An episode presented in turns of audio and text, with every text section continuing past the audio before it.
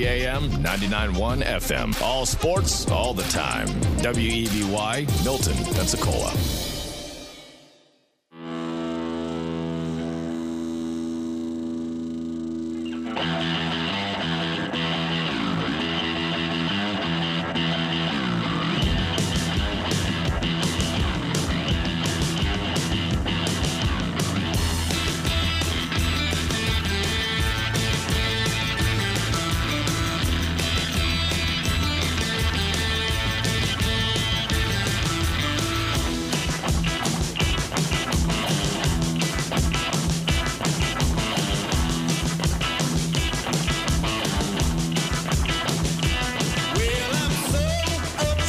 Sunday is only one day away. The March Madness has arrived, so we'll be recapping the Sun Belt Tournament, which was awesome. The Players' Championship also going on over in Ponte Vedra, Florida. Oh, and speaking of Florida teams and things happening in Florida, Tom Brady is going to be sticking around for a little bit longer, and I'm very excited about introducing one of our new personalities here at ESPN Pensacola. He's going to be starting his first week in just a couple of days. We'll be getting into that as well. But first, this is Sports Call. Welcome to Sports Call. And when it's Sports Call, when you're hearing it on 1330 and 99.1, what does that mean? It's Saturday. And so, Justin, what does that also mean? We made it. It's Saturday. You made it back from your beautiful vacation up in the windy city of Chicago. Is that right? How was that going? Yeah, man. I just got back from Chicago, and I've gone there, I don't know, I think it was my fourth time. Fourth time in Chicago.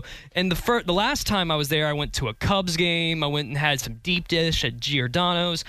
And you remember that was all things I had to like kind of... Sorry, go ahead. Portillo's? Is that like that one restaurant? I think it, like... I didn't have a place called Portillo's. I'm pretty sure that there's a big place in Chicago called Portillo's. I'll look into it. It's so... that was the last time I went to a Cubs game. Cubs won. And then I had a day in Chicago the next day all to myself before I had to go to the airport. So I just sort of spent time along Michigan Avenue and bounced around, saw what there was to see. So I had to cram all that in within like a day and a half, 2 days. So this trip... we're there for 3 days. So imagine all the things you can do in Chicago, and you only have 3 days to do it. So did all that. It was fantastic. I cannot stress this enough that Chicago is one awesome city. A ton to do there. Even during COVID, they finally opened up some of their stuff over there. So that means the bars and restaurants are back up and running. They don't have live sports back yet, except hockey, which hockey, by the way, they don't allow fans in the stands yet, but I know the Cubs are going, and the White Sox are going to have at least 20% capacity. They actually made that announcement while I was in Chicago, so, you know, that was really nice to have. Portillo's was actually the restaurant, not Portobello's. Portobello's is a mushroom, but still wouldn't surprise me if there was a restaurant called Portobello's. Yeah, but Portillo's, I heard it's like a Portillo's. It's really famous. Like I know, like a lot of celebrities will roll through there whenever they go to Chicago. I will say this, though. I know that Texas, the Rangers, they're going to have a full stadium come opening day, which is like, that's right, because that's insanity. Texas and their governor, he was just like, dude, open everything. Texas is back, folks. And that's literally what he said. And actually, our own governor, Ron DeSantis, he had already said, open up the state and stadiums. If they want to go full capacity, you have my full support. But the people who run the stadiums and the people that run the teams that play in those stadiums don't feel comfortable with that just yet, but they do have the option to doing that. I think the Tampa Bay Rays are going to go 20%, and the Swamp, they already had 20% in their stadium. I'm curious to see if they're going to go back. He wants a full stadium. Yeah, he does, although the school had turned around at the time and said, no, we're not going to do that. Come this fall, I can almost guarantee we will see at least most SEC teams having a full stadium for football. And we still haven't heard about the Blue Wahoos, what they're going to do at Blue Wahoo Stadium. I keep saying, because it sits just over 5,000 people, I keep saying they're going to do 2,000. It's just under half, but that's a lot of people to make some noise. And let's be honest, on a Monday or Tuesday night, although I don't think the Blue Wahoos are having Monday night games this year, which is a good thing, it's a Wednesday night, let's say, a random night in baseball where people have work the next day, kids have school, not everyone's out on a Wednesday night. There's 2,000 or less people at the stadium anyways, just speaking from years past. Not every game is sold out. What, like, when do you actually think we see more than 2,000 people out there at Blue Wahoo Stadium? Opening day? Probably not this year, unless they decide to open up the stadium completely, which, just knowing this area, people want to go out and do stuff. I'm asking for a regular season before COVID. How many times did we actually see more than 2,000 people at the stadium? It wasn't often, unless it was maybe if the Wahoos are going through a really good run, or it's always on opening day. It's packed. It's pretty. And the weekends, sold out. The weekends are always packed. Friday night games are always pretty electric. Like those are always really fun. I know the Bay Center right now. Aren't they at 50%? Or no, they're at 25%. I think. 25. And they do pod seating. And I know that at the Blue Wahoos, they're going to be doing that as well. They are not expected to have a full stadium at all, at least for the beginning portion of the year. As we go throughout the season, it might be different, and the season is starting in May. I have a feeling come April is when we'll have an idea of what we're going to see, but they're selling season tickets, and they already said if you want tickets at this point, to guarantee you'll have tickets, you need to buy season tickets, which I think is really more them just trying to sell season tickets in general. Yeah. But because that's really where a lot of your money comes from, are the season tickets. Individual tickets, the more season tickets that are sold, and if they're going to have to reduce seating, it's going to be a little bit more complicated to get a single season ticket. But I think that regardless, if you want to see a baseball game this year, you're going to be able to. And a lot of those empty seats that we would see throughout the week and sometimes even on the weekends are those season ticket holders who just didn't go to the game that night. I mean, if we're being honest, if you buy a season ticket, you're probably at maybe, 15, 20% of the games? Maybe. Some might be at their 50%. Who knows? And a lot of times you're selling them to friends or you're giving them away to friends because they're, I mean, for a really good behind-the-plate ticket, it's $20 maybe? Yeah. $15. It's very economical over at Blue Wahoo Stadium, unless you want to sit in the Hancock Club, which is $50, but you do get some food while you're up there. I personally like being down in the stands with the rest of the crowds, and actually because we have media credentials, so we can just show up and go enjoy the game. One of the perks of being in this industry. Last time I went to a game, I brought Amanda, and we went and sat in the seats in the outfield, which are all general admission up for grabs. And we just got a couple of beers and hung out in the outfield and just watched the game there. Like that was awesome. And she loves baseball, which is another plus about marrying this girl. We get to go enjoy some of these sporting events together. I mean, but it was like a really good time. So I guess just to throw out a promo for the Blue Wahoos and this upcoming season, even if it's going to be reduced capacity, you're gonna be fine when it comes to being able to enjoy a baseball game. I have a feeling you'll be able to go to the press box and get yourself a ticket. Probably one of my favorite places to sit inside the stadium is by the bullpens, just because me being a pitcher, I like to see bullpens work up close and personal. I like to see what these guys are throwing. I like to see their warm-up techniques, because every pitcher has their own feel and own thing that they're going to do when they're getting ready to go in the game. And that's what I love about it. I know I had my own type of thing that pretty much a lot of players didn't really use. I mean, for one guy, Trevor Bauer, he does like the most craziest stuff you can think of. So every pitcher has their own different thing. Me being a pitcher, I like to be down at the bullpen and always sitting around there. Well, you're going to have to find a new seat this year then. Yeah. Because the bullpen's going to be moving. Yeah. And that's another thing. I know I saw pictures of the Blue Wahoos. They are getting the field ready for, starting on Monday, Gulf Breeze High School and Escambia High School are going to be taking on each other in their annual high school series. And we'll be broadcasting it, by the way. ESPN Pensacola, Chris Garagiola, and me are going to be on the call. Looking forward to getting some live baseball happening here again, and it's going to be happening in the form of high school baseball. But Gulf Breeze and Escambia taking on each other. I drove by Gulf Breeze's stadium 2 days ago, and I saw them practicing. It tugged at the heartstrings a little bit, because that's where I played baseball. I went to Gulf Breeze and played baseball there all 4 years. So I'm certainly, a part of me was getting a little sentimental, missing those days. But at the same time, I've moved on, and I'm doing radio things now. And now I get to be a part of the call on Monday. So that's happening Monday starting at 6:30. And then the next week, the next Friday and Saturday, there's some doubleheader action. We won't be able to cover the first game starting at 4 because you'll be listening to Sports Drive with Chad Brilliante. But starting at 7, which is game 2, we'll be picking it up there. And then on the next Saturday starting at 4, we have a doubleheader action, 2 games going on. I need to look at the schedule. You have Choctaw, Tate, Fort Walton Beach, I believe, is also playing. Is Milton in it this year? Navarre, I think, is in it. Milton is not in it. Dang. Florida Tech, I believe, is in it. That was one of my favorite events to play in at Milton. Like I enjoyed it a lot. I know the one game that we were able to play my senior year was versus Escambia. We won that game 3-2, and I mean it was a good game. It's a really cool atmosphere being able to play and be in the stadium and hitting the cages and whatnot under the seats. I mean, it's you get that vibe. It's like it's something that you won't ever get to really experience again if you don't ever take it up to the next level. And actually, for these high school teams coming in, I don't know if they've already installed the second batting cage, but that was a part of the upgrades because keep in mind, the minor leagues is now no longer its own entity. It's owned by Major League Baseball. So with that, Major League Baseball comes through and says, hey, you need to abide by our standards. And part of the safety measures we're doing would include moving the bullpens off the field. So a lot of teams are now moving their bullpens into the outfield, which I know the Tampa Bay Rays, they have their bullpens, which they need a new stadium anyways, but they have their bullpens currently on the side, on left and right field sides. So I'm curious where they're going to move those bullpens. They do have space on the other side of the wall where fans can normally go. I wonder if that's where they're going to move the bullpens because you already have limited space in Tropicana, so I'm curious where they're going to move their bullpens. But the Blue Wahoos, they already said they're moving their bullpen into the outfield. I've never been a fan of bullpens that are on the field. I know my high school, Gulf Breeze, I believe as well, Pace, they all had their bullpens off the field. But you had some schools like Washington, for instance, they had their bullpens right there, like right on the field. So I think Tate did as well. No, Tate has their own. They have a bullpen on the side. Okay. Yeah, I remember throwing at Tate's bullpen. I will say this, like Washington, though, like you have to send like a whole other guy down there just to so you're like while you're warming up because the pitcher's mound is facing. Your back's facing towards home plate. So, like, the pitcher's not facing home plate like usual. It usually is the catcher. At most places, like at the Wahoos, the catcher is facing. His back is to home plate.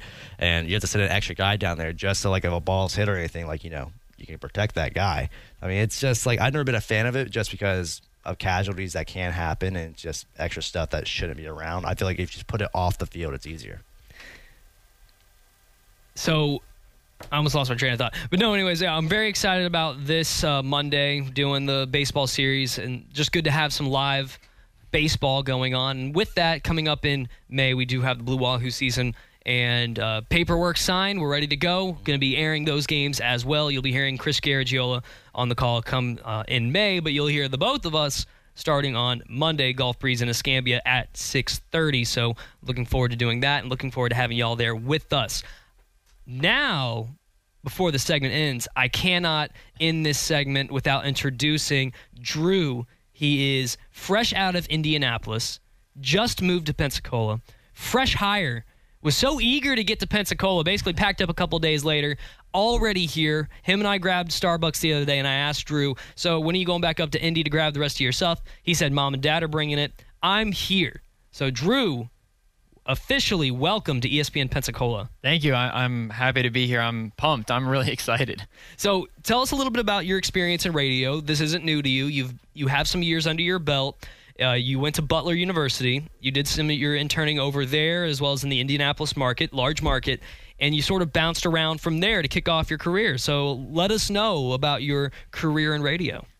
So started, I guess, in college. I interned at ESPN affiliate in Indy and CBS affiliate in Indy, and that's how I kind of got my feet wet in the industry and just fell in love with it and played sports growing up, so I knew I needed to be involved in sports. I don't know what my life would be like without sports. Like, it almost seems necessary to me. Mm-hmm. So, involved in sports my whole life, got involved in radio and moved out to Colorado for my first job out of college and worked there for a little while, really small town, just doing everything that I could, and then got into TV a little bit, realized then I think that radio was where I wanted to be at, and having experience, that's just what I really enjoyed and really loved and built up my network. And then obviously the position came open here and applied, and I'm just really happy to be here and just pumped up. The weather is much better than in Indianapolis. Yeah, I was about to mention, it's like a whole 180 when it comes to weather change. Right, yeah. Was there still snow on the ground when you left Indy? There was not. We had just gotten over about 8 inches of snow melting, so it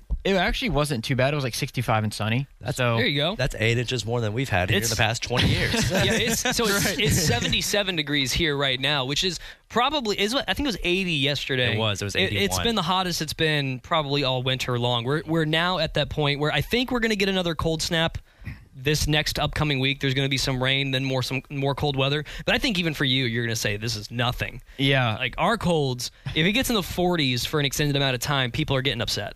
Yeah.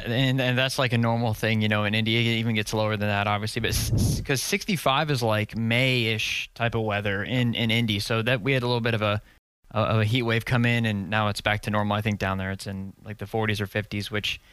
It's getting better towards late March and early April, but it's windy as all get out, and it's just as cold as it feels like, you know, in February. You know, when I was in Chicago, it really wasn't that windy. I know They call it the Windy City, and I heard that they only call it the Windy City because the politicians there are full of hot air. Yeah, which is that could be true for a lot of politicians. I like a lot of our politicians here. But you were wearing shorts like half the time. I was wearing shorts when I first arrived in Chicago. By the way, it was 32 degrees and there was snow on the ground, and there was still snow on the ground when I left, but it was melting. It was in the 60s. The last 2 days I was there, so it was very comfortable. The last day, the last full day we had there, I was in t-shirt and shorts, and we were riding bikes. It felt amazing, especially when the sun was out. Just doesn't seem right. I know. It was kind of weird because it was 64 degrees outside, and you were still seeing the snow because it was there from the previous winter storm they had, but it was just melting away. But Drew, no, man, I am so excited that we finally found our person that's going to be here. He's going to be a regular voice on ESPN. Get ready to hear him Monday through Friday on Talk Football with Coach K. Also on the Sports Drive with Chad Brilliante. He's going to be the guy for both of those shows, and I'm very excited to have you here. Looking forward to what we can accomplish. Yeah, I'm excited again. Thank you for having me. I'm just pumped to get started, yeah. And Drew's not going away today. We have him. He's going to be joining us for the rest of the show. We're going to get into March Madness next. We're going to dive into all of the good things happening in the sports world. That's next on Sports Call with Davis and Justin on ESPN Pensacola 1330 AM and 99.1 FM.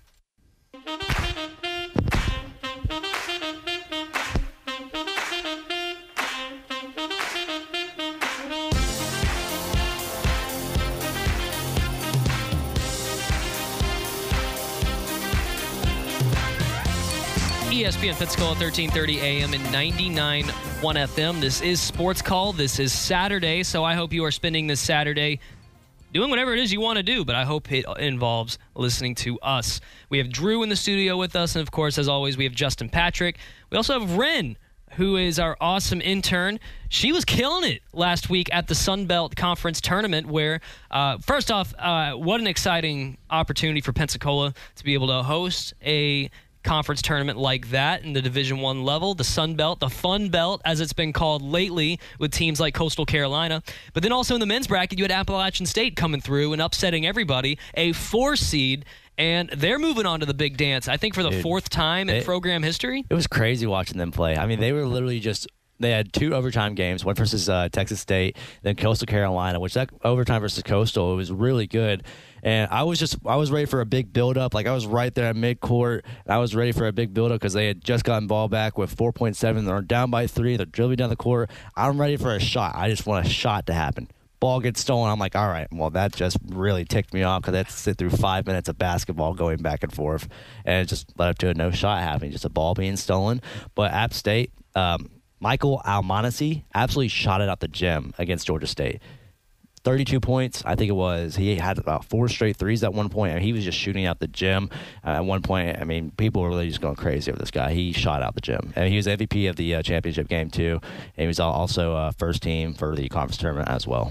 I have to give a shout-out to, I believe it was a guy from South Alabama, if I remember correctly. So Chad and I on Sports Drive, this was on the Friday, day one of the tournament. The first game that we called was the 5 o'clock. It was around 5 o'clock and the game tipped off. It was South Alabama against UL Monroe. The first shot of the game, and I'm pretty sure it was from South Alabama. I don't know what happened. And Chad and I are on air. We're talking and all that good stuff. This guy, I think the ball slipped out of his hand as he was trying to shoot it. He ends up, like, pushing the ball, and it was trying to go for a 3. Hits off, like, the very top of the backboard, and like goes out of bounds. Oh, I remember listening to that. Yeah, I remember y'all trying to break that down. We were like, I remember Chad was talking and he took the shot. I need to look for the audio because I'm pretty sure my reaction was, "Oh, that was not a good shot." No, I remember. But that's exactly what you said. Like, oh, that was not a good shot. Well, then I'm watching SportsCenter yesterday, and every Friday they do the top 10 not top 10. SportsCenter not top 10. It was number one. Yeah. It was number one. And I was laughing to myself because I'm just thinking, wow, we were literally on the call for that when that happened, and who would have thought? I didn't even think about it at the time as being like a not top 10. I just thought, man, that was just a really bad shot. But even when you watch the replay of it on TV, because you don't really notice it in person, like when he shoots it, it like slips, and then he just looks all weird as he's trying to like force the shot because he had already jumped in the air. So if he goes back down with the ball, it's a travel. So he had to get rid of it. And he just kind of pushes it, and it went off. It looks so ugly, especially seeing it on TV. And that ended up being the number one, not top 10. So I was like, wow, well, go right, us. We were a part of that. Right here from Pensacola, from the Bay Center. Love to see it. And Beautiful. Then congratulations to the Troy women's basketball team. Yeah, they were the number one seed in the East, and they were one of the teams expected to win the tournament. Yeah, Sports Call was live from the Bay Center during that show, and we were trying to get you on air and talking. We were trying. We put in the effort. It wasn't the greatest thing we've ever put out, but I mean, you were there. We heard your voice there for, I think it was probably about 15 minutes. You were driving to Century at the time, I think it was. I was driving to Century. In fact, I was in Century. I had just gotten into Century, and that was when I started to lose you guys. Yep. And y'all sounded good. Sounded good to me. There was a little bit of a lag that I realized. It was like a 10-second lag. Yeah, so that was something we had to work through. But, we're trying to do something that I don't think's ever been done here. I'm trying to do a radio show while I was driving. Mm-hmm. I mean, it's hard. I mean, unfortunately, lost signal. I've done phone calls while driving to, the Senior Bowl and stuff like that. And me and Ren, we were doing the Texas State and Troy ladies game. And Troy, they had a great team. I mean, they had two girls with a double-double already, not even halfway through the third quarter. She was killing it. Yeah, I mean, it was really good. A total of 1 minute in the entire game. Yeah, it was a really good game by her. I know we weren't able to stay for the full game because I had to go call play-by-play for the UWF baseball team. They swept Mississippi College this week. The game I called Saturday, they 10-0'd them in 7 innings. I mean, they mercied them. So, I mean, UWF baseball this year is on a hot streak. Same with softball. They're in the top 25 right now as well. So watch out for both those teams.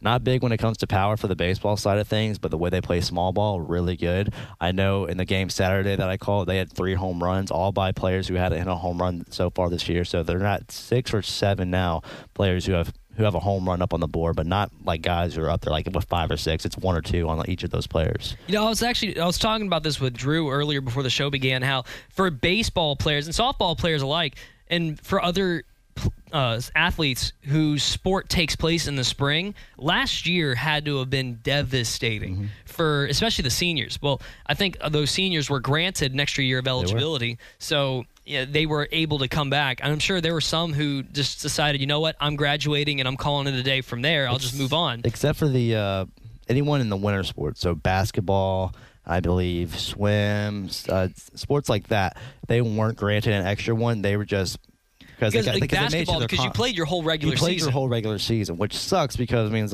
it's kind of like back in the 60s. You play a regular season, depending on your ranking, that's if you're a national champion or not. You might play a game in a bowl game like the Orange Bowl or whatnot, but that's all you played. But nowadays, I mean, it's like how we had it this year. You have the conference tournaments, which are still going on. My Tar Heels lost to Florida State yesterday. Florida State, they're moving on to the finals today. Game heard right here on ESPN Pensacola. Correct. We're going to continue to air those games as long as we can. Some people are saying Florida that the North Carolina-Florida State game should have been pushed back to today because North Carolina didn't get a break. Florida State did because, Duke, they had... That's right. Duke had taken themselves out due to a positive test on their team. So Duke's season is over. So first time since 1995 that they will not be reaching the March Madness tournament, which for Coach K, I mean, it was an impressive streak, but this year was just not that year for them. I believe they're probably going to have a lot of those kids come back because you don't really have players going off this season that, hey, our team wasn't that good. I should still go to the draft. No one's going to say that right now because your team, the way they do, it's gonna play a factor into where your draft spot is. Like Cade Cunningham, like Luka Garza over at Iowa. I mean, you're gonna see a lot of those Duke players come back. UNC though, they've really turned things around. I mean, they beat Florida State earlier this season in the last game they played against them, and then they were in a really close game with them last night, only losing by 3. But yeah, I mean, UNC, I look out for them in the tournament. They'll probably be around a 6 seed, I expect. But Florida State, they have a chance to win it all today. So, is it tomorrow? I believe. Tomorrow, I think. I know these tournaments, they tend to happen real fast. Yeah, because tomorrow's Selection Sunday, so I think a lot of these championship games are tomorrow. Georgia Tech and Florida State, they play tonight. They play tonight. Good. Yeah. That would make sense. And then the winner, we would go on to the championship, which should be played tomorrow in all these major conferences like the ACC, SEC, Big Ten, Big 12. I think even the Pac-12. Right. Normally they play at least in football, they play their conference championship on a Friday. But still, you mentioned Duke, Kentucky. Unless they win the SEC tournament, which I think they've been eliminated. These blue bloods are just having a really, really bad year. Like, first time I think that both Kentucky and Duke are not going to be in the tournament together since the 70s. And UNC was on that trend, too. That's the thing. UNC was on that trend. They'll make it. UNC will make it. Kansas will make it, too. Kansas, they had to forfeit the rest of their tournament. Texas moved on because their coach tested positive. So Kansas, they automatically forfeited their tournament, but they'll still be playing in March Madness. Probably won't get a high seed as they were expected to because they didn't finish all the way through the conference tournament. So that might have dropped them a spot or two, but they'll still be within good contention to make things happen and move a couple rounds into that tournament. You know, these one-and-done blue blood teams like Kentucky and Duke, they're having a bad year this year, and it's just one year. I don't want to use this one year as my overall determination of the history or at least the future of one and dones, but I think that's a good example of you recruit a group of guys during COVID and ultimately, it doesn't lead to success. These are probably guys who in 2 to 3 years are going to be really, really teamed or really good players contributing to your team. That's one of the things I think that Roy Williams has done so well with, is that he does recruit guys who aren't one and dones. Exactly. He has guys who stay all 4 years. And usually by their junior and senior year, these guys are leading UNC to a national title. You have the Bryce Johnsons, the Joel Berrys, the Kennedy Meeks. You have all these guys who stayed to their junior and senior years. Justin Jackson. Luke Mays. Yeah, Luke Mays. He's the perfect example of that. He played 5 years. That guy was awesome. I mean, you had Roy Williams. He's the definition of what I love to see in college basketball and college sports as a whole. We've gone over this a lot of times before, and I like to see these players stay and build something because they're actually showing that college ball means something to them and that they're actually taking this part of their life really seriously. Other guys like Andrew Wiggins or Joel Embiid or Zion Williamson, they're just there to take a quick trip, a little vacation out of this other town and this whole other town for 6 months, and then head to the NBA draft and make their money.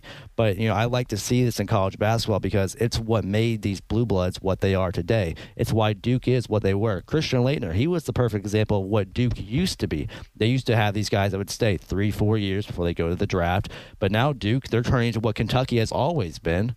Under Coach Calipari, and that's being the one and dones. They'll go recruit, top 25 players in the country, go deep into the tournament, might not win it, but still they're going to go ahead to the draft. I mean, that's how they are. I don't know why basketball won't adopt the baseball way of doing things. I brought this up on quarter three last week. I said they need to pick up the baseball rule because the baseball rule, you can go to the G League or somewhere else after high school, but if you go to college, you play those years. Play at least 3 years. Exactly. Which is how it is for football, but baseball does allow you to go pro right away. Well, how many of these kids out of high school actually go to the majors right away? None of them. So they go to the minors, the rookie level, 1A, 2A, and they'll work their way up the system until they're ready to go. And a lot of times these kids out of high school don't make it for 2-3 years, and that's if you're really good. If you're sort of middle of the pack, you're probably spending 7 years in the minors before you finally make your break in the majors. That's happened to a ton of professional athletes, especially in the baseball level. In basketball, you could start them off in the G League or some sort of development league, which the G League is literally that. So you can start them off in the G League. Maybe some of them are good enough to where they can go straight to the pros, like LeBron James. I thought Zion was a perfect example of that.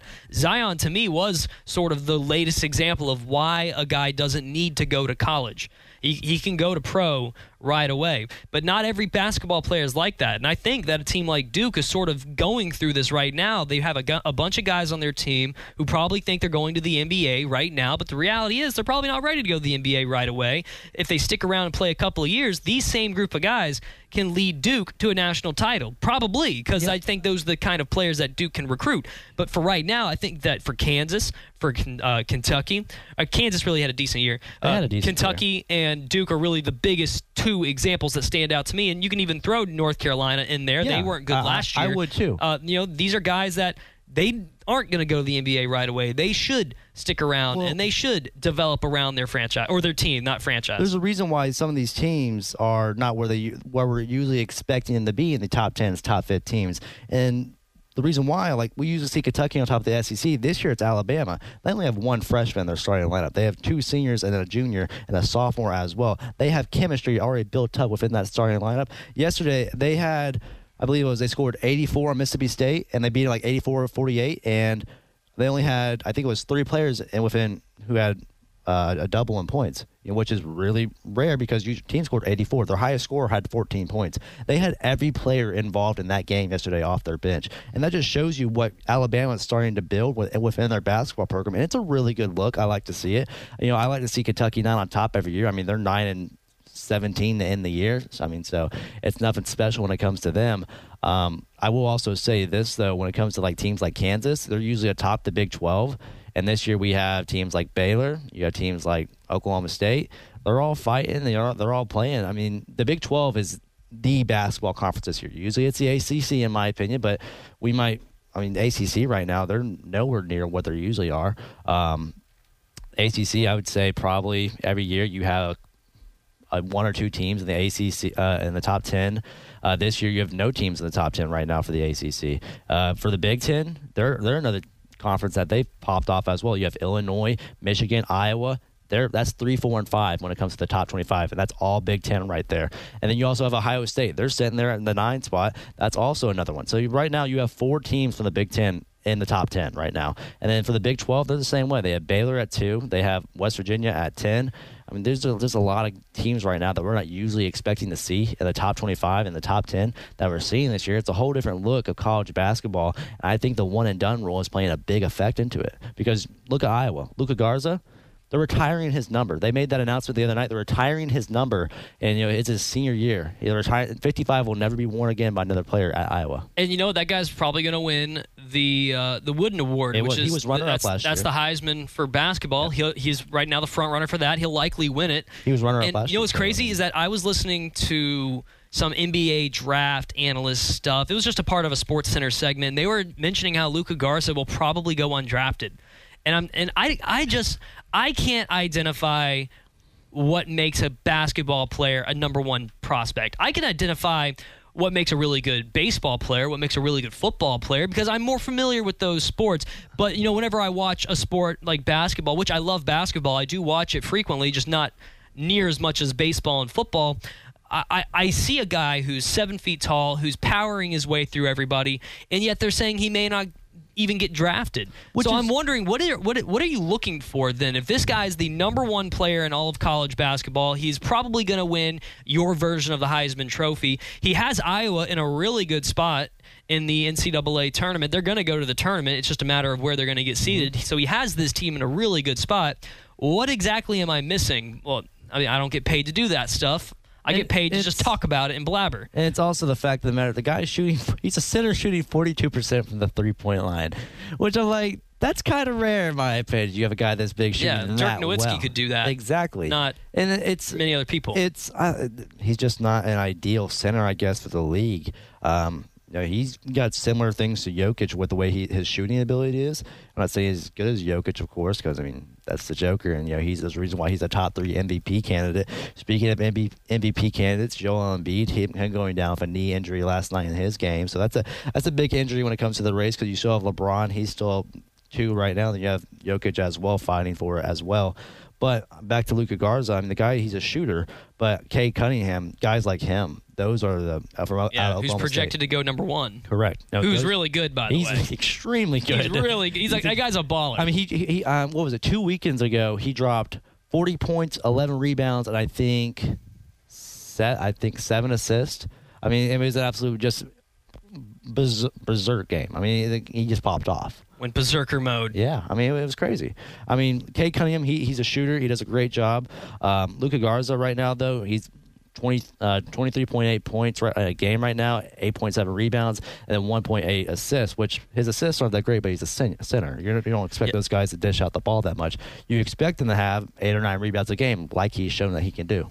You know, actually, did you want to hop in here, Drew? Oh, yeah, I could tell you were dying to jump in here. I was looking at you. You were ready to go. I was just waiting. No, but like the Big Ten, like we talk about the whole blue blood thing. Like Michigan State is another team, like North Carolina, where Tom Izzo gets guys that stay for 3-4 years on a regular basis, and then Wisconsin, Iowa, those teams they recruit guys who are 3 stars or 4 stars. They don't really recruit 5 stars like that, but they stay the entire time, and they're always good. Michigan State is always involved most of the time, whether it's NCAA tournament or they're always a team that can make a run, or Syracuse too. It just takes them getting to the tournament, and then they can just go, because experience, like you mentioned, Justin, is so important. Yeah, and Coach Izzo, his program has not been what it used to be. I think the last time Michigan State was a really top contender, from my knowledge, I might be wrong on this, was when I think they went to the Elite Eight. They had Valentine as one of their main shooters. Yeah. I think that's pretty much one of the last times that Michigan State was an actual threat when it came to college basketball. They haven't been that for a while. And also, I do want to shout Roy Williams, before you mentioned this point that you're about to come up with, Davis, is that Roy Williams, he did pass Bob Knight for third all-time in wins with that win over Virginia the other night, which that was a huge game for him. I mean, it was big. Bob Knight, I mean, we actually discovered something in Wren's memorabilia that of her dad. She has a basketball signed by Bob Knight. And I was just like, sweet. I mean, this guy was he was a head coach of an Olympic basketball team, multiple national championships. The last team, 4th now all time in all wins. By the way, the last team to go undefeated in college basketball and win a national championship. So it was the 1971 Indianapolis team, or Indiana team, I should say. They're not in Indianapolis. I mean, Bob Knight, he was an absolute legend. So passing him, it really does show. Roy Williams, he is a Hall of Fame coach out there with Coach K, him and Coach Boeheim. Those guys, absolute legends when it comes to basketball. And, the ACC, they're not coaching the teams that we're used to seeing come out from the ACC. We're usually seeing Syracuse, Duke. I mean, I guess Syracuse, I think they're borderline. They might. I think, they're on the bubble. I think they're a bubble team right now. It's because the consistency wasn't there with them. Well, and I think that's what makes college basketball really cool is, guys like Luka Garza, who might, like you said, go undrafted. I mean, the guy's like the most dominant player in the paint. You give him the ball, and everybody has to double him. Otherwise, he's going to likely score. And he might not have, like, the athleticism, I guess, that the NBA is looking for, but... Yeah, that's where guys like, even in college football, we see it too, where there's guys who you watch play, like Tim Tebow didn't really work out in the NFL, but he's one of the best college football players of all time, and right. You can't, you can't deny that. And that's what makes it so difficult now for college football going to the NFL is that we can see, and Tim Tebow's the greatest example that I can ever put out of this, is that quarterback styles can be so strong there in the college ball that they will fall apart in the NFL. And, it's the same reason why people dogged on Lamar Jackson and Kyler Murray coming out of college, is because it's like we've never seen it succeed for more than maybe 6 seasons, being Michael Vick. We never saw these guys succeed that long. I will say this, though, for college basketball, I don't have the greatest knowledge of it, but it's kind of a similar thing. These two sports, they fluctuate so differently, because you'll have guys in the NBA where it's mediocre if you're putting up 15 points a game, and college ball, that you're maybe a second-round pick with that.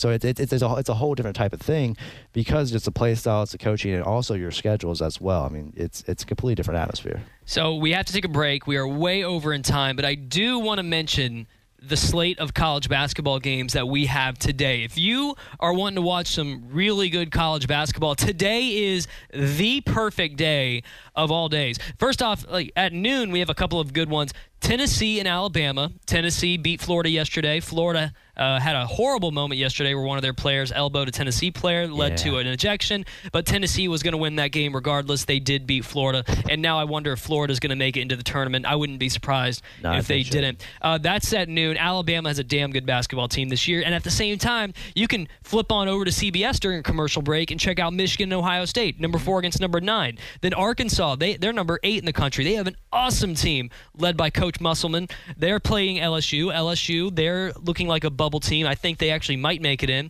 At that same time, flip it over to CBS during the commercial break if you want. Catch Iowa and Illinois. Another top 10 matchup, 3-5. Houston, which, by the way, Houston used to be an extremely good basketball program. They're ranked number 7, so they're still really good. They are taking on Memphis, and around that same time, SDSU, San Diego State, they actually have always had a pretty good basketball program. They're ranked number 19, playing at 5, also on CBS. At that same time, you have Oklahoma State and Texas, 12-13. Creighton and Georgetown. Georgetown doesn't look like they're going to make it in, but Creighton certainly will. And then at 7:30, catch the game, I believe, right here on ESPN Pensacola. But FSU, ranked number 15, they're fresh off the victory against UNC, and I think they're one of the favorites to win the ACC conference. They're taking on Georgia Tech, which, by the way, Georgia Tech was supposed to play Virginia yesterday, and I guess Virginia had a COVID outbreak because they didn't play. Georgia Tech is now moving on. That's going to be at 7:30, and then the nightcapper going to be Colorado and Oregon State. Colorado is the ranked matchup there. They're going to go to the NCAA tournament no matter what. That's representing the Pac-12. So an awesome slate of some college basketball going on. That's going to be happening throughout the day. As early as 15 minutes from now, we'll be catching two games that we'll be flipping our channels back and forth here in the studio. In the meantime, though, we do have to take a break. This is ESPN Pensacola, 1330 AM and 99.1 FM.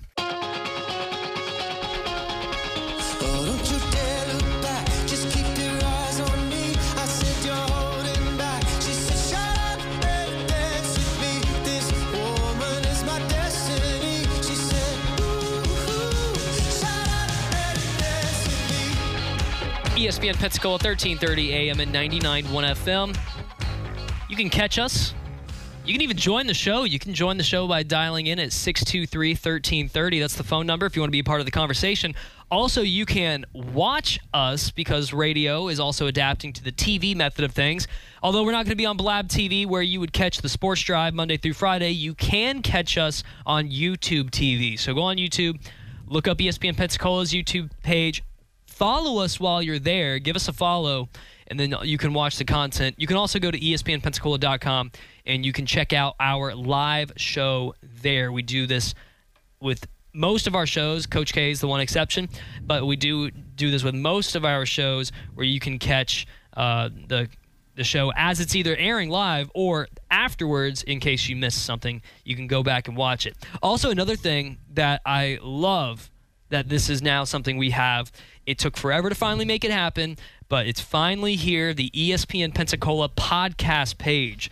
We are now available on podcasts, anywhere you get your podcasts even. You can catch this show on Spotify, Apple Podcasts, or you can just simply go to our website, ESPNPensacola.com, and we have the podcast page on there. You can scroll down to the bottom. You can find sort of a rotation of different episodes, or you can just go to the podcast page and just sort of search and look for the show or interview that you want to catch that maybe you missed out on live. You can always catch them there as well. Oh, man, so the Players Tournament's going on right now. One of my favorite golf tournaments of all time, although there's a little bit of a sour note in there with me because, one, this was the tournament happening last year when golf and all other sports came to an abrupt stop because the tournament, I think they got the first round underway, and then they said, okay, we'll continue the tournament, but no fans can be in attendance. But then more tests were coming out positive. Other sports all around golf were getting canceled, and no one really knew the severity of this, and no one knew how to handle COVID yet at the time. So rather than just say no golf, no people in attendance, they just straight up said tournament's canceled after the tournament even got started. So it clearly won't happen again. Like that, they're going to play this whole tournament. It's going to happen, and thank goodness for that. There are some fans on the course that are following and watching, which is a nice positive step forward. And it's in Florida, and our governor basically would say 100,000 people could be there if they wanted to be there. But also, another reason why the Players is also sort of a tender moment for me is because when I was in playing high school baseball, we were in the playoffs my senior year, and we made it to the regional finals where we took on Ponte Vedra High School, which is right down the street from where the Players is located, and the tournament was happening at that time. Oy. So there was traffic all around because of the Players. We were getting to our stadium, or the baseball field. It's not a stadium, it's just a baseball field. We play the game. We were leading at one point. Then we blew the lead. We lost. We didn't move on to the state semifinals. And so ever since then, we were like driving out, and I saw signs and stuff for the players, and I'm like, I hate this place.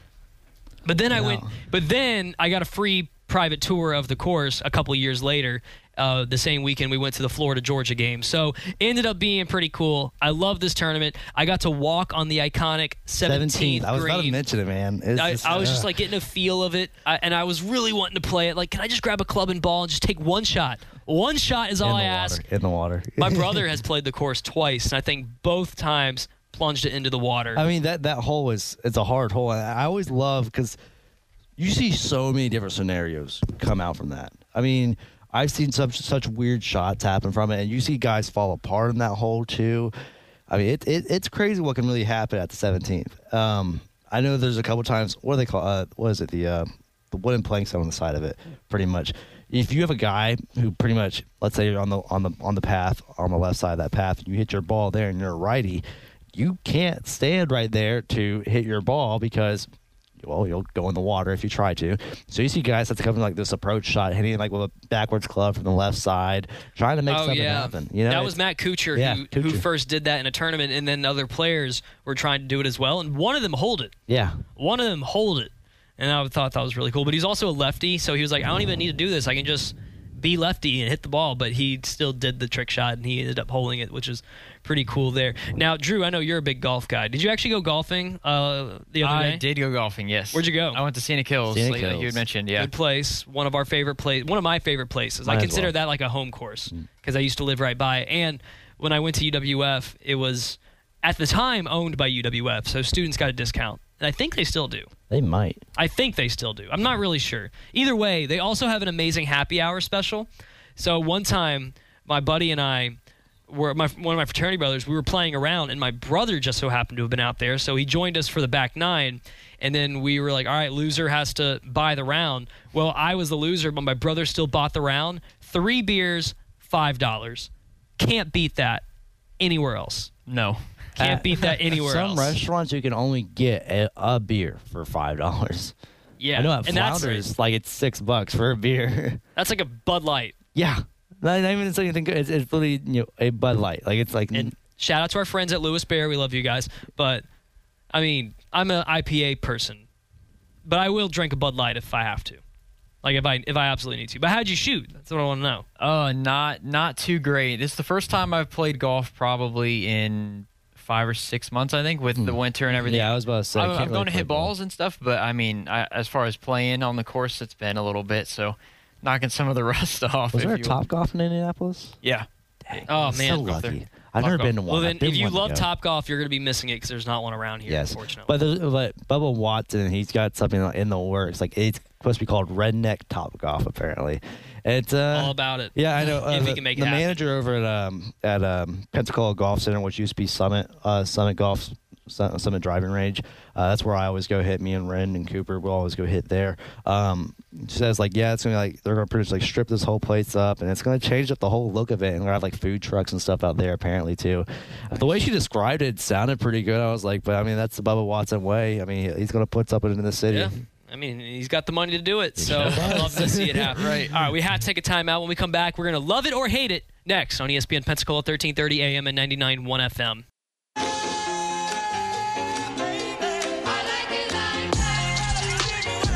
ESPN Pensacola, 1330 AM and 99.1 FM. When you hear that music, that means it's time to love it or hate it. Justin Patrick's going to read off a scenario, and we're going to discuss that scenario in the form of loving it or hating it. Justin, go. And we got to turn on your mic. On. There we go. Thank you. And so I have one thing. Cam Newton will have a bounce back here, and the Patriots will be in the playoffs. Oh, we're going to discuss this more. I've got a vent on this topic, but no, he won't. He won't at all. I hate it. Drew, give him a heavy yours. Love or hate it, man. Hate it as well. Hate it. I hate it as well, and I'm a Pats fan. I got to dive into this because I'm sort of bothered by it all, but we're going to get into this after this top of the hour break. This is Sports Call Davis and Justin featuring Drew. You're going to be getting a lot of him coming up here very soon, especially on Talk Football and on Sports Drive. But when we come back, let's talk about the Patriots and their bonehead decision to bring back Cam Newton.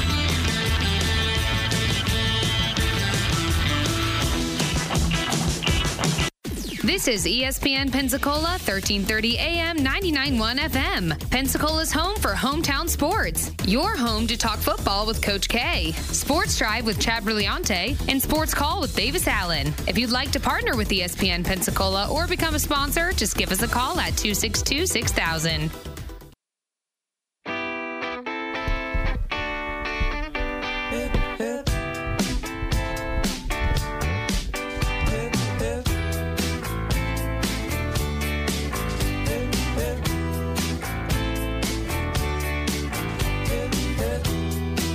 So we have a couple of quarterbacks signing with their teams, going to be spending, in one case, more time with the team that they've already had a contract with, of course, that being Tom Brady, signing an extension with the Tampa Bay Buccaneers, which, by the way, saves the team $19 million. So not only did they already have a ton of cap space, they're saving more cap space because Tom Brady signs this as an extension that would allow the money to be allocated in such a way, which, by the way, Tom Brady has never been the highest-paid quarterback in the league. He never needed to. The money that could have gone to him went to other players that helped contribute to the amazing teams that were the New England Patriots and currently the Tampa Bay Buccaneers. And so when you see all these other quarterbacks signing these mass mega-deal contract extensions or brand-new contracts and it's not resulting into wins, well, gee whiz, I wonder why. Maybe because you spent all your money on one player and maybe not the rest of the talent. Now, Patrick Mahomes is, to me, of course, the exception. He deserves every penny that he gets. But I'm mentioning all this, and I have a big question. The big question of the show is, New England Patriots, for as smart of a franchise as you've been the last 20 years, why did you bring back Cam Newton? Yeah, I think I should be the guy that speaks on this. Well, here's the thing. Cam does know this system well. He's been around it for a whole year now. Does he have the weapons that really a quarterback can usually produce a winning team with? No. His running backs played a big part of it. The run game was at an all-time high in the entire century of what 2000 has been. And, this is the first time we've seen a run game like this come out of New England for the fact that who's been at a quarterback spot these past, 20 years? Well, he's in Tampa now. That's why. And the whole reason being is just that, you change the whole playbook. And, it's different from all these guys on the O-line like Thuney. They're not used to it. It's different. But I still don't agree with the fact because here's the thing. Cam Newton, 12 rushing touchdowns on the ground. That's the most that he's had since his rookie season. But also, he had the worst touchdown-interception ratio since the Super Bowl eras even started. I mean, that's 8 touchdowns he threw and then also 10 interceptions. His best game of the season was versus Seattle. And that was... that was actually a game where people were thinking, Cam could lead this team exactly to the Super Bowl. And I was one of those people. I was like, this could actually be a thing where it happens. I mean, he just got stopped on the goal line, but I mean, it wasn't a surprise. I thought it was a bonehead play call because you've already scored twice that way, being within the 5. You send Cam in to rush it in. You're not going to get it a third time. Everyone knew what you were going to do. I mean, we all saw it a mile away. No, so no one's surprised there. You didn't have Edelman pretty much. That was the last game that Edelman really played in was versus Seattle. So Edelman not being in that game, you didn't have him pretty much the entire season.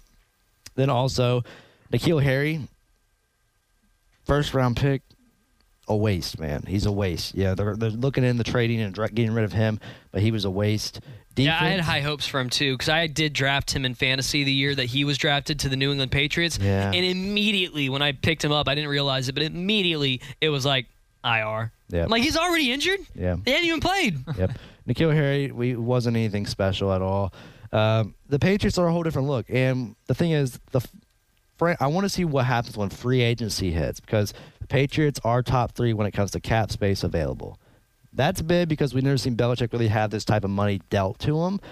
But also, that's another thing. We've never seen Belichick really have this type of control when it comes to money, so we don't know what he can produce, and I mean that in a good way and a bad way because we've always seen Belichick as a guy who has thrived off having a giant superior player and Brady, and then also one very great tight end in Gronkowski on offense, and then thriving off these little guys like your James White, like your Julian Edelman, like your Chris Hogan's, like your Danny Amendola's. He's always thrived off those type of guys because, you got Brady as a quarterback, and he can make so much happen with very little. Well, now you need to make a lot more happen on the outside when it comes to you got a guy who can't really throw the ball as well as Brady and Cam Newton. Yeah, he runs it well. He's a big body. The thing is, we have to throw the ball if you want to make anything happen because Newton's getting old. He's not what he was his rookie season. He's getting beat up. His neck and his back are very different, and they do not hold up like they used to. So it's a different look for New England.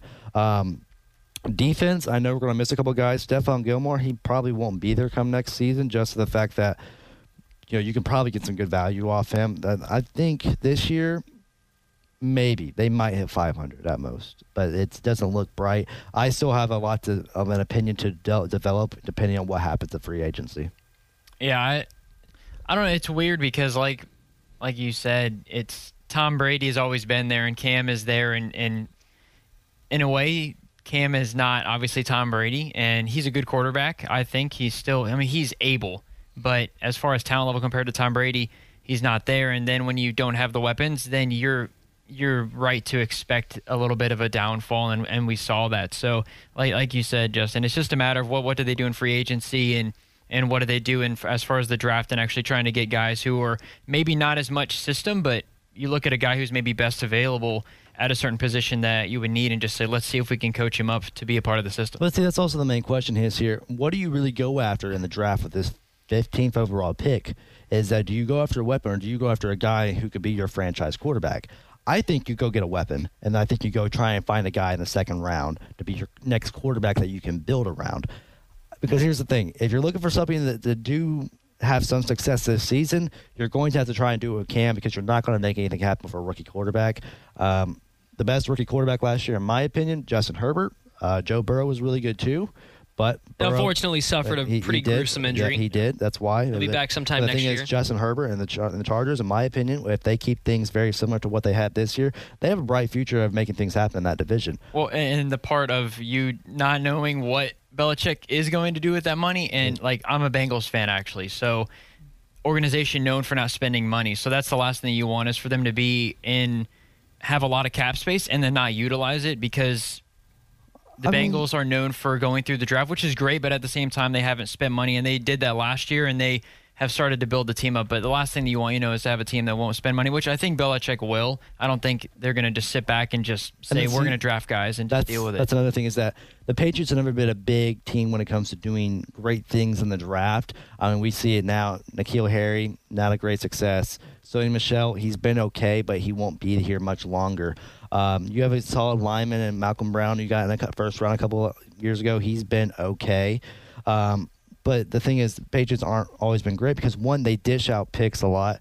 They also have lost a lot of picks due to suspensions and certain suits and what happened with the Deflategate. But, so we're not big to seeing them focused on the draft. But this year they need to be focused on what they can really do with it. Some say they should try and trade that 15th overall and first-round pick to try and get something else. I think go with your cap space, go with the draft, and see what you can make happen. I don't really like the idea of trying to trade for a big player right now when you should just try and make things happen with free agency, in my opinion. With Cam Newton coming back, this was my immediate reaction. And I never watch Get Up because I'm always here at work, but since I've been on vacation all week, I did manage to catch Get Up, and that was when they broke the news that Cam Newton signed the one-year deal. And I'm thinking it was, honestly, I know when they were reporting it, it's going to be true, but I thought it was a joke. My first reaction was, wait a minute, hold up, let's rewind. Cam Newton is 32 years old. I was expecting it. I was not expecting it.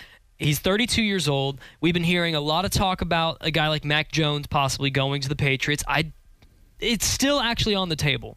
It would still actually be on the table, but Cam Newton spent most of last year either banged up or very, very inconsistent. Had a good start to the year. Unfortunately, it just didn't end well. It wasn't a strong finish.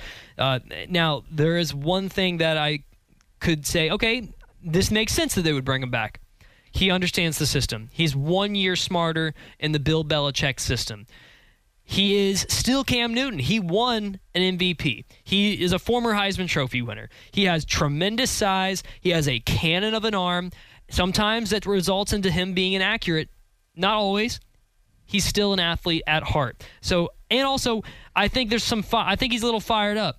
Remember that video of him and that kid going at it with each other? That led to the kid having to apologize. I saw that brought up all the time. Like, as soon as I tried it up in the comments of every single social media post, it's like, someone find that kid from that video. It's like, yeah, but the thing is, I'm not surprised on this. Me, my brother, my dad, we're all Patriot fans. And we talked about it. We didn't like it, but we're like, they're going to re-sign him. Because the reason being is that, yeah, you can go draft a rookie quarterback, but the thing is you're not going to have a good season. So if you want to have any sort of success this season, you got to keep with a guy who did have you at 7-9 last year and who just made you miss a couple pieces. I think Joe Burrow last year, I said this a bunch, and I said it a bunch on this show too, that Joe Burrow was the quarterback that reminded me most of Tom Brady. Well, now they're saying Mac Jones is also the most like Tom Brady, which also made sense to bring a guy like Mac Jones into the Bill Belichick system. If they both play a lot alike, if they both have some of the same characteristics, then bring that quarterback back to New England, and let's see if we can bring back that success. Cam Newton, obviously, when it comes to physical traits, when it comes to, I think, also the mentality aspect of how they carry themselves and play the game of football. Cam Newton and Tom Brady are two very different people. You bring in a guy like Mac Jones, who is about the same size as Tom Brady. Mechanics are a lot of the same.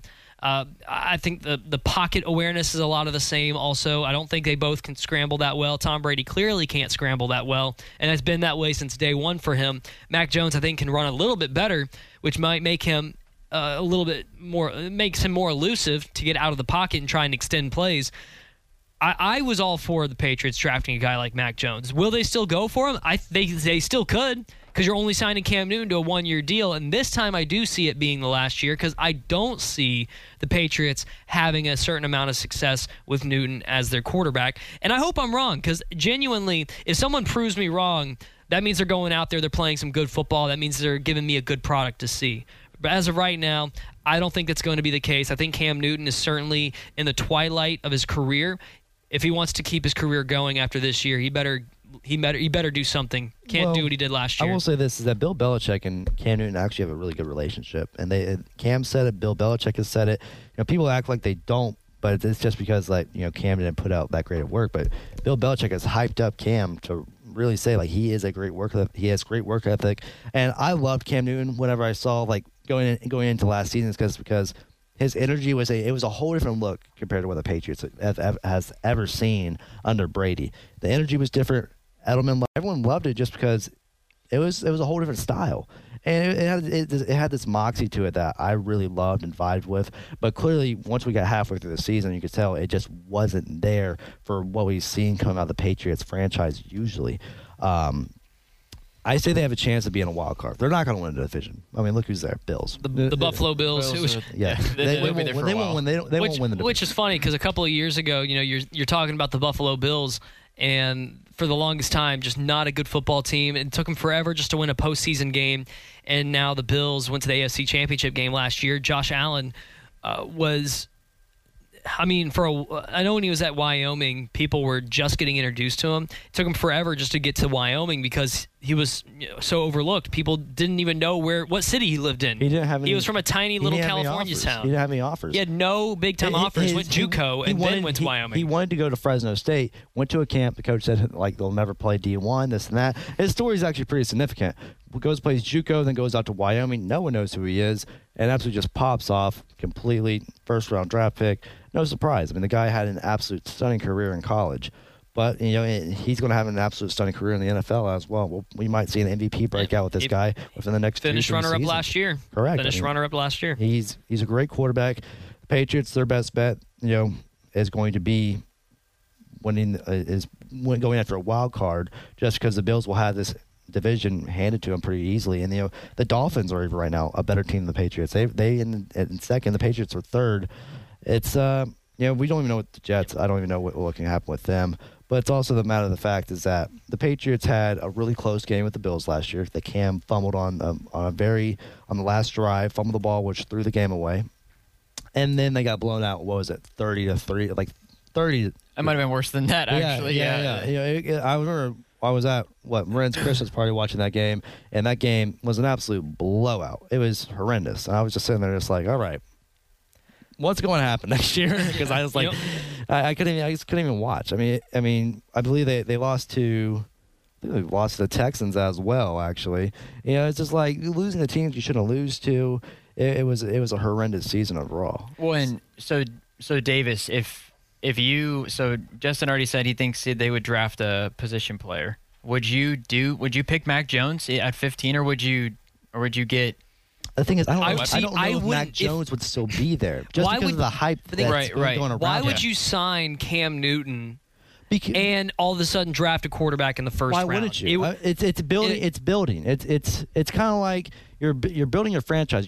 Because you're not going to go into a draft and say, all right, we're relying on a draft to get a rookie quarterback and build around that. Because why would you show that to other teams? Because they're going to try and take that away from you. Other teams will go after that quarterback and say, hey, we're going to completely screw them over because that we know that's what they were relying on was that quarterback in the draft that they were going to get. Why would you? You're not going to show that you're relying on that. You need to have something there. Why not? Jarrett Stidham is not the answer. Jarrett Stidham probably won't be in New England much longer. Newton knows the playbook. If you give him some weapons of free agency, you can make something happen. This rookie quarterback, it's all about building. We saw it done with Jimmy Garoppolo. Well, and if worse comes to worse, say Cam still doesn't play that great, then next year you have your quarterback and you have a weapon. That's a very similar situation with Justin Herbert. It's a very similar situation with Tua. We saw these guys where we're playing behind Tyrod Taylor, and then what happened with him with the athletic trainer, which was horrendous, but ended up benefiting the Chargers in the end because Justin Herbert he is the answer. But Tua, he played behind Fitzpatrick and. For some reason, the Dolphins were on just a hot streak, and they just said, "All right, we're going to put two in all of a sudden and give it to him." And he won the first game and then lost the second. It's just we had to see Fitzpatrick come bail him out multiple times, and we don't know what really happened with Tua. And some people are saying that I think Tua is going to be just fine in Miami. I think he's going to be just fine. And you still have teams like Atlanta; they're going to go after their future franchise quarterback as well, and they have a top 4 pick. I mean, so why wouldn't they? But think about it. And the same with the Eagles. They could go after a draft pick. The Jets, I still think they should. I, of course, know what the Jaguars are going to be doing. But, I mean, the Jets right now, it's either they go after the O-lineman out of Oregon or that they go get Justin Fields or Zach Wilson. We pretty much do this every year. As far as I remember, in the almost 3 years we've been doing this radio show, we've done it every year. But leading up to the draft, the Saturday before the draft, we always run down the first round and we give our picks. And by the way, we'll probably hit the top 10 at 80% if we're lucky. The rest from there, I'll probably get 20% right if I'm lucky. Yeah. If I'm lucky. You'll be lucky. Yeah. So, and yes, honestly. I'm definitely going to look at Mel Kiper's analysis as well as Todd McShay's, and I'm going to, or Ian Rappaport, the other people who tend to make mock drafts. I'll go over theirs and see what they're thinking, and then I'll try and apply what I know, or at least what I would like to see happen into this. So that's going to come up. The draft is April 29th. It's on a Thursday. First round's always on Thursday. Then the rest of the draft takes place until Saturday. It's going to be in Cleveland, by the way, which is exciting. Looking forward to Cleveland, rock and roll city. And I think Cleveland's one of the places to be at the moment when it comes to at least football. They're resurging like the Buffalo Bills, and they love their football team. So I just want to look forward to that. A question. Who do you think, this doesn't just mean just one team or one player, I just want to know, who will be, if the team gets this player, what would be the biggest steal of the draft? What player? Who would be the biggest steal of the draft? First round wise, let's go with that. I think anyone that gets, I think really anyone that gets Kyle Pitts. Okay. Or Jamar Chase. Okay. I'm gonna go with Kyle Pitts. Whoever gets Kyle Pitts, sure. They're basically telling their quarterback, "Here you go. Yeah. You're welcome." As far as a steal is concerned, or just the best, if they, or is it just any player? Kyle Pitts, steal necessarily. I think Kyle Pitts is already a top 4 pick. It's a guy who, in my opinion, has been overlooked in this draft, but in my opinion, will do absolutely. Well, that's not Kyle Pitts, great thing, exactly, because right. He has not been overlooked. Right. Steals are something that's overlooked, and then someone just gets them. It's an absolute, with Tyrese Halliburton for the Kings and then the NBA. That's a steal of the draft. What do you got? As far as a steal, I think he's an offensive lineman from he's not from Oregon. He's not Sewell. I think Rashawn Slater is his name, or Slater might be his last name. Just. Correct me if I'm wrong, but he's a tackle, and he recently said, I think in his pro day, I'm the best tackle in the draft. And Sewell obviously didn't play. So, you know, I think there's debate that the Northwestern. Okay, guy. Yeah. So I think if somebody gets him and he ends up being having a long, this might be a long time before we actually know this, but say he lasts longer than Sewell does, or he doesn't, he's able to hold up more. I think he might be able to be what some would consider a steal because, you know, offensive line protection is such a important thing when you got star quarterbacks all over the place. My biggest steal, and the reason why I say this, because until postseason happened, this guy was projected to be 62nd overall pick. I think he's now projected to be around 28th. It's Najee Harris. I mean, the thing is, this guy, he's elusive. He has great size and he has good speed. In my opinion, he is the second coming of Derrick Henry. He's not as big as Derrick Henry, but he can run just as good as him. He has great speed, and in my opinion, he's a little bit more shifty. I think, and right now, a good team that could probably go get him is the Steelers. And if the Steelers were to get him, Big Ben, we could see something really great come out of Pittsburgh. I don't want that to happen. I know you don't want to. I don't want you because I don't like the Steelers, because the Steelers to me are the equivalent to Alabama in the NFL when it comes to fans-wise. But, yeah, I mean, Najee Harris, in my opinion, he was just so overlooked because he was so big and whatnot. But, I mean, literally the guy – I mean, they didn't start giving him real credit until the SEC Conference Championship. Yeah. Definitely being a homer here. But this guy's projected to go in the first round, Kadarius Toney. Yep. He's projected to go late in the first round. And right around now, the Saints is what I saw. Indianapolis Colts, which Colts would make a lot of sense. They could use him. And he's like a T.Y. Hilton, which T.Y. Hilton came out of FIU. I wouldn't even say T.Y. Hilton, more of a Tavon Austin, because you can run him from both spots. From that, you can make him run jet streams with him, and you can also run him on deep balls as well. Austin, dude, that guy is an athlete. I mean, he was I think Kadarius Toney was second team All-American for utility player, and then Najee was first team for running back, and then Travis Etienne was first team for all-purpose, and so second team all-purpose was Kadarius Toney. And Kadarius Toney, he had a great season. You know, punting the ball, punt returns, and also running the ball and catching the ball as well. And he did great. Also, I think whoever gets a healthy Jaylen Waddle. Yes. Jaylen Waddle. Yes. He's supposed to be a first rounder. They're thinking middle of the pack. I think that whoever gets Jaylen Waddle, according to NFL.com, they have him going to the Washington football team. Quickest player. We'll see. You know, I think come April 24th, that's the Saturday before the NFL draft, we're going to run down our first round, and we're going to, you know, from there, we can also talk about, I want to wait, but we can talk about who we did not put on our list that we still believe would be a big-time steal, a big-time playmaker. And then also, not to mention that, there's a great chance that we might see Jared Goff throwing over to Devontae Smith in Detroit come next season. That's right. Too, yeah. So.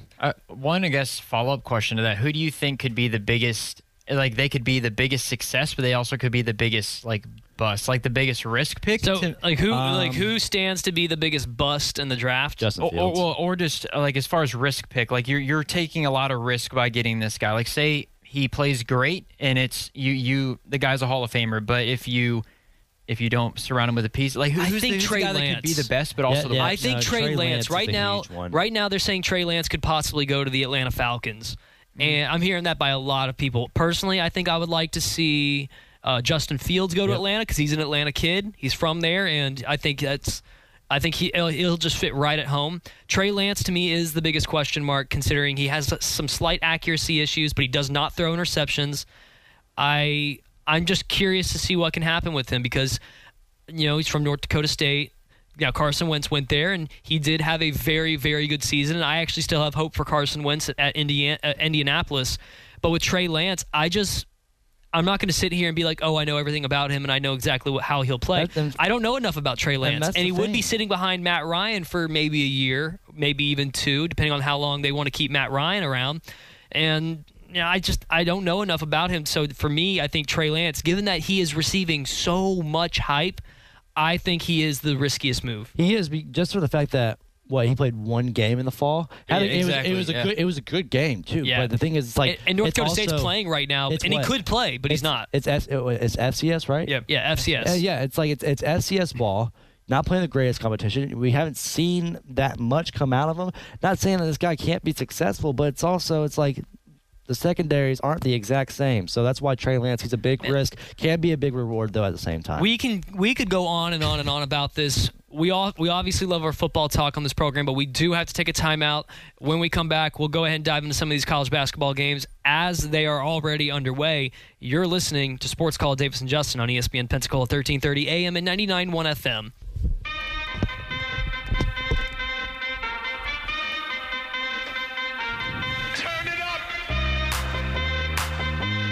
So we have some college basketball action going on currently in our TV in the studios of ESPN Pensacola. We have on Michigan and Ohio State. Michigan holding on to an 18-17 lead with about 7:55 to go in the first half. The first thing that stood out to me, and I'm noticing that more and more players are doing this, but I'm kind of happy they're bringing the short shorts back.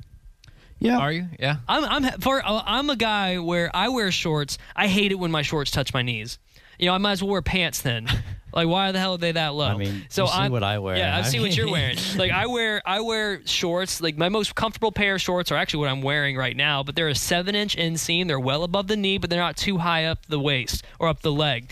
And I used to be a Chubbies guy. I'm not anymore. I am a Chubbies guy. At one point in my life, I was. But basketball, for the longest time, they wore, you know, little booty shorts, essentially. And so they didn't have to be that short. But now a lot of players are back to wearing the shorts at about mid-thigh level. I would be that player if I was them. Well, it's because, like, the long basketball shorts that, you know, we the always... baggy ones? Yeah, like the ones that, you know, like when you... You know, Fab Five from Michigan introduced that, yeah, like, because shorts were still tiny you, like, time. Step out, like, you have, like, just a giant parachute just coming off your leg as you're running, basically. You know, I never found those really, like, all that great of shorts. You know, I like these as... a little bit more. I have to be a lot more mobile. I never like having shorts come at my knees. You know, I'm always wearing either the 5.5 Chubbies or the 7-inch inseam Chubbies. You know, that's what I always wear, when, especially this time of year when weather's this nice. So Shout out Will Kennedy for asking me why Justin's shorts are always so short. Yes, I always have short shorts on.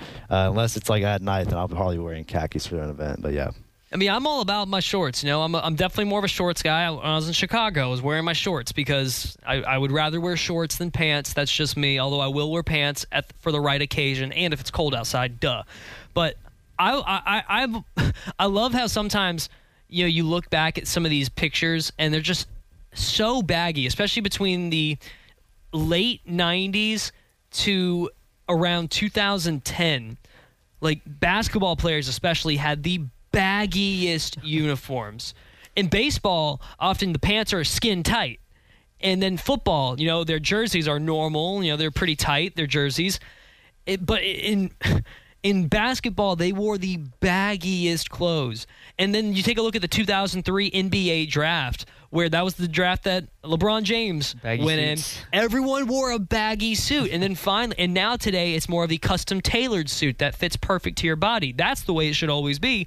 But for some reason, at one point, we adopted as a society the baggy trend. Where does that come from, and why did we think that was a good idea? No clue, because, I mean, I'm pretty sure it's been proven, like, you know, fitted clothes fit better, especially on your legs. I mean, baggy pants. Nobody likes a baggy atrocious. Pants. Yeah, imagine walking around the mall or something and someone's wearing super baggy pants. That's the guy that you're probably making fun of later. Or if you're a good Christian, you're over there just minding your own business. But still. Yeah, keep your opinion to yourself, man, all right? Walking around these incredibly baggy clothes. Like, it's just, it's like a flashback almost back to 2003. I think about the NBA draft, and I almost want to congratulate them on getting drafted. Yeah. I'm watching this Michigan-Ohio State game, which last time this game went on, it was probably one of the best matchups of the year. Michigan beating Ohio State 92-87, really high-scoring game that they had. This one seems on the trend to be a lot less than that one. But these two teams been good all year. We have I think it is 3 versus 5, right? Or 3 versus 9? Yeah, see, I'm thrown off because they have the conference seeding, so Michigan's the number 1 seed against the 5 seed of Ohio State. Which isn't bad considering Ohio State's still a top 10 team in the country, and they're the 5th seed in their conference. It's weird because, like, you can be the 5th seed in the conference, but the 9th seed in top 10. But actually, you have seeds above you that are ranked below you in the top 25, right? That's just how college basketball goes, because it's all about your conference record and your rankings there. But with your overall rankings, it's different.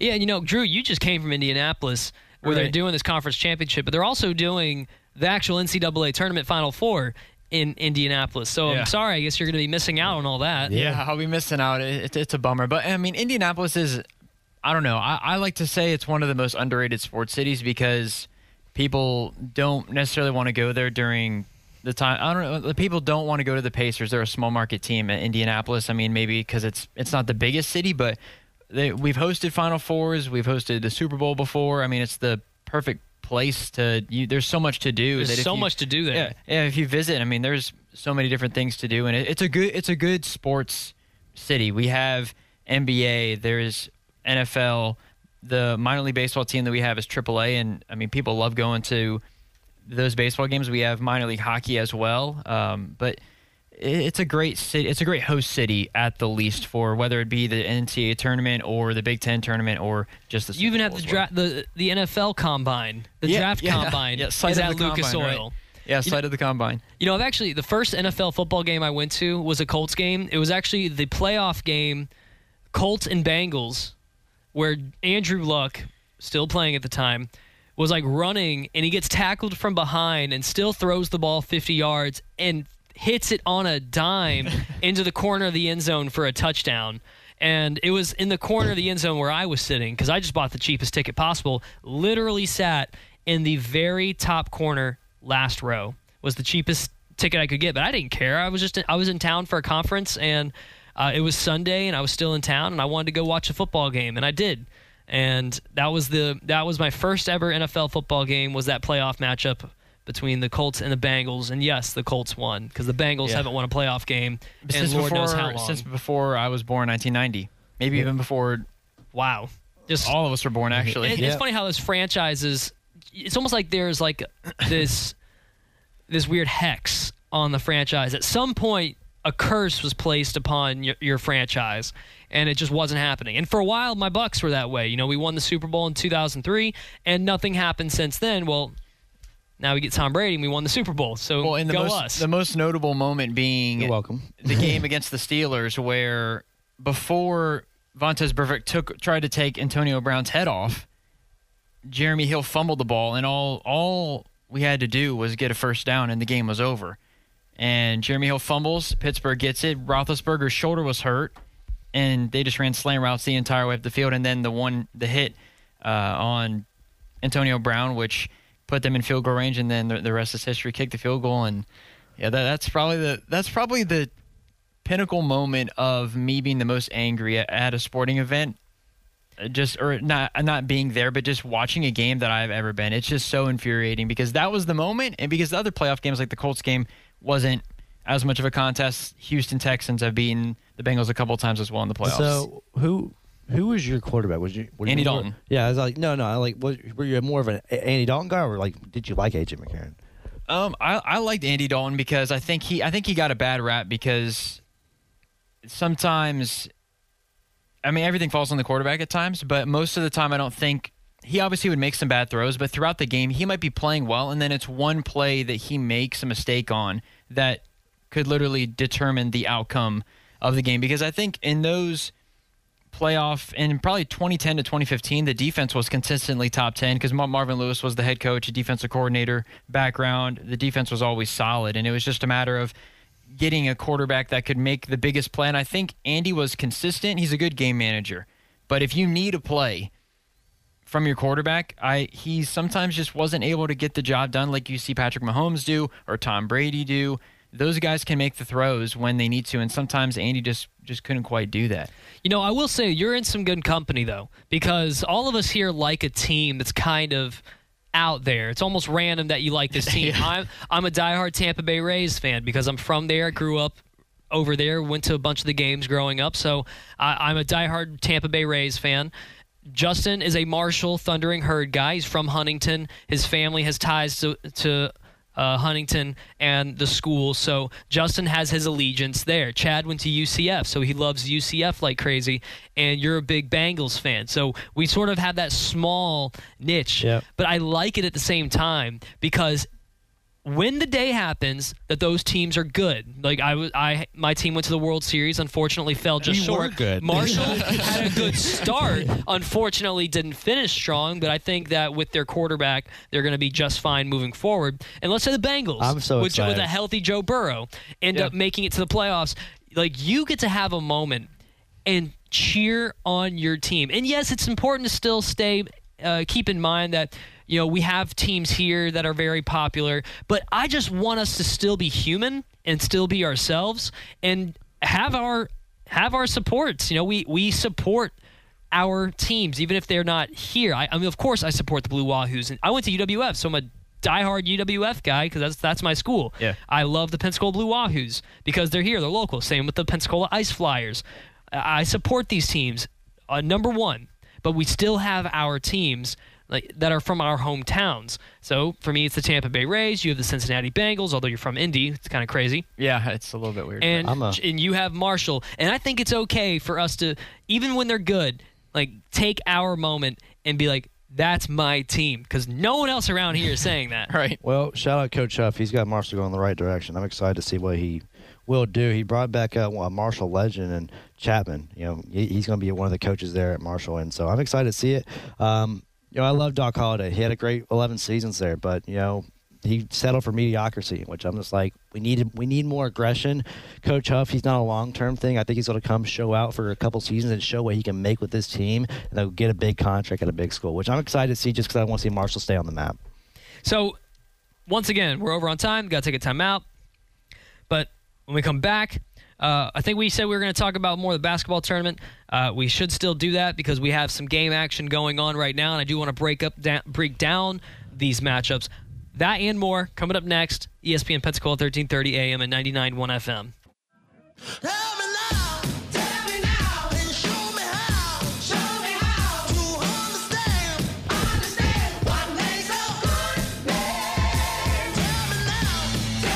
All right, so I saw some news just now that if this actually happens, then I'm just going to give up doing sports radio. So Duke, I don't know if they were the ones that came out and said it or if the NCAA came out and said it, but Duke ended their season because they had a COVID outbreak and basically took themselves out of the tournament, and they have a I think their record is 11-11. So with that, it usually wouldn't be good enough to make it into the NCAA tournament. Well, I just see this in the bottom, and it says that despite withdrawal from ACC tournament, Duke could still play in the NCAA tournament. No. Could is the key word, right? No, they won't. There's no. It's just like so much would have to happen. I feel like there's a factor there that like, it's like I feel like the percentage is literally with it less than 5% for that to happen. I was just saying, I'm trying to get their most up to date record just for reference. The last game they played was against Louisville. They won. That was the first. And Louisville, they beat Louisville, and then they had to withdraw from the tournament. From there, they were supposed to play, and then they had the COVID. So they ended their season on a high. The 3-game win streak, they're 14-11. That's the record. So 14-11. That's to me, if you had more victories, then I could see Duke being in the tournament. At 14-11, something tells me they are going to end up in the tournament somehow. The committee is going to reward Duke based on the name, the prestige of the program, and they are going to put them in the tournament probably as a 10, 11, or 12 seed. And something tells me that Duke is going to win a couple of games in the NCAA tournament. And I don't know why. It's just because they're saying that Duke has an opportunity to get into the tournament now, something tells me that the committee is going to give them the favor, and they're going to be in the tournament as a higher-ranked seed, lower-ranked seed. They should not be any higher than a 12 seed if they do. That means they'd have to go against teams in the top 25, which they do not have great success against. I would put them, if anything, a 13 seed, maximum, in my opinion. They don't deserve to be in the tournament, but a 13 seed would be best fit, and with that first matchup, they'd have to go against a 4 seed. So Well, if you're putting them that low, that's normal. Those 12 and 13 seeds are normally reserved for the conference for the group of five. And that's what Marshall. Exactly. That's where Marshall got put in. So, by default, I wouldn't put them in there. But aren't there teams that are more deserving? Like you look at the bubble layout. Yeah. Those teams are all more deserving to make it because it's unfortunate. Sure, they had to drop out due to COVID, and if they won the ACC tournament, they would go. But the Big 12 has like what? I think like probably seven teams. Probably seven teams. I'll probably go in. But it's unfortunate that they had the COVID test, but you didn't play good enough in the regular season to like a Virginia. Virginia had to withdraw, but they're completely fine because they're going to make it. So you didn't play good enough, and Duke's one hope I think was to win the conference tournament. Otherwise, they were out. It was. And here's the big question mark: is that the last game that Duke played was a victory. And I was listening to a podcast where they said Duke withdrawing from the tournament is probably the best thing Mike Krzyzewski could have done because then it leaves up all those question marks, right? Oh, well, the last game Duke played was a win. What if they went on a streak and they won the ACC tournament? What if they went into the tournament and then they ended up doing well in the NCAA tournament? What if? But now I guess we'll never know. I'm pretty sure the athletic director did say the season was over pretty much. Duke said the season was over. Yeah. I mean, Duke itself said the season's over. The athletic director said the season was over. So it sounds to me like the NCAA came back to him and said, you can still be considered for the tournament. Everyone can, though. So again, they have a 14-11 record, and I'm just telling you that because it is 14-11, it's not a subpar record, and it's not a 500 record. It's actually a couple of games above that, and because they had to end their season a little early due to a COVID test, something tells me, because there are going to be a good amount of at-large bids, something tells me the tournament committee is going to say, give Duke a 12 seed. Put them at a 16. See what they can do. Just kidding. Which would be hilarious. It'd be hilarious to see a 16. You wouldn't see that. 16. You're gonna see another. No. You're gonna see like another UNBC. Which still amazing that 16 seed did beat a 1 seed, and it was against Virginia. That win won the natty the next year. Very next year. Talk about a redemption story. Yeah, right. I mean, you kind of have to like not be shunned from the sport ultimately, because it was what they were. I think all 16 seeds was like 144 was the record they had or something like that. I mean, it was first time ever, of course. Probably wanted to see that for a very long time again, but I mean, that's what makes the madness of March happen. Like I said, I don't think Duke deserves it.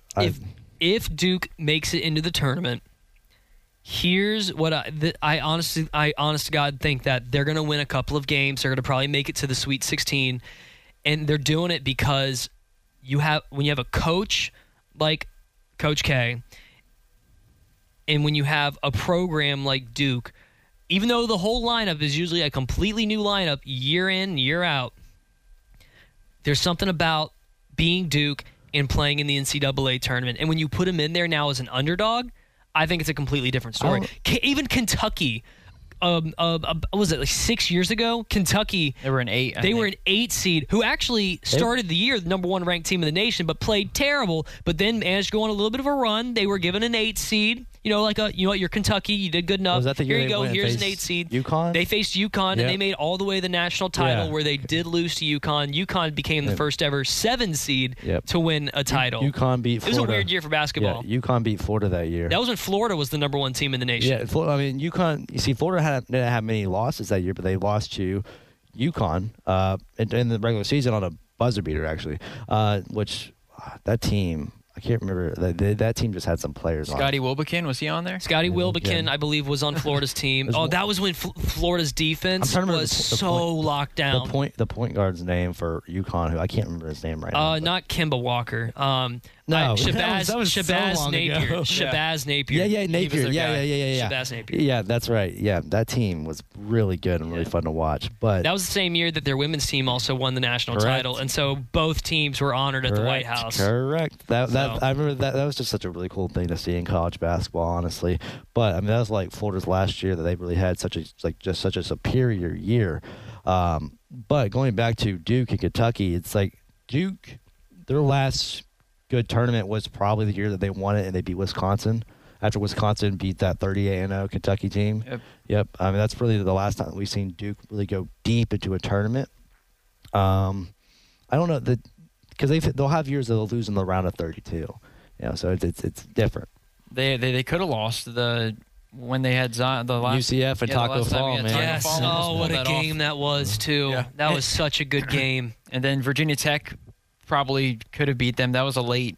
I mean, yeah, well for Duke. I mean, those games are great. Virginia Tech, the ball like lipped out. Yeah. Oh, that was a rough one. You going to Butler? I mean, you probably saw some really good basketball. Yeah. Butler is like that. That's how a lot of people know the school. Like you don't even know. Well, when they played in the national championship versus Duke, I mean, you're like, they went back to back for the national championship appearances. You're like, who are these guys? And then you realize, oh, they're actually in Indianapolis. Like I had no idea that Butler existed until the NCAA tournament happened, and things have kind of tailed off. But I mean, even this year, you saw some Butler type of wins. I mean, they would lose really badly to a Georgetown or a Seton Hall, who actually Georgetown's in the Big East final, which is interesting. That is interesting because they're also one of those mediocre teams. Creighton. Yeah, but Patrick Ewing's their head coach. But Butler beat Creighton recently, I believe. It was Villanova who they beat. And speaking it's like, of that's not. And Villanova is one of the best schools. Speaking of Patrick Ewing, did you see that video of him where like they question him going into Madison Square Garden? Yeah, they're like, I'm 7 feet tall. That building, man. It was like my jersey is in the rafters as a retired number. Like, only one man. You need to know who I am. Only one man owns that building more than him, and it's Jordan, just because of the facts of like how many times he beat him in the playoffs. Unfortunately, that place actually has an owner, and it's James Dolan, and that's just unfortunate. We have to take another timeout, but Tennessee is currently leading Alabama 40-31 at half, and about to go into half is Michigan-Ohio State. Michigan holding on to a 27-26 lead at the moment. 24 seconds to go in that game. We'll take our last time out of the show. You're listening to Sports Call Davis and Justin on ESPN Pensacola 1330 AM and 99.1 FM. All right, so we have no time left, but Selection Sunday, it is tomorrow. That means the NCAA tournament's happening here any moment, and here at ESPN Pensacola, we are going to be doing a bracket challenge, so expect to see that come up here in just a couple of days. Hey, congratulations to the people who won our Sunbelt Challenge as well. We have that going on. So, Drew, happy that you're here. Looking forward to spending more time with you here at the station. We're going to do some fun, big things. Yeah, I'm really excited. I'm happy to be here and excited to get things going. All right, we'll see you again next Saturday. Enjoy it. This is ESPN Pensacola, 1330 AM, 99.1 FM. Pensacola's home for hometown sports. Your home to talk football with Coach K, Sports Drive with Chad Brillante, and Sports Call with Davis Allen. If you'd like to partner with ESPN Pensacola or become a sponsor, just give us a call at 262-6000.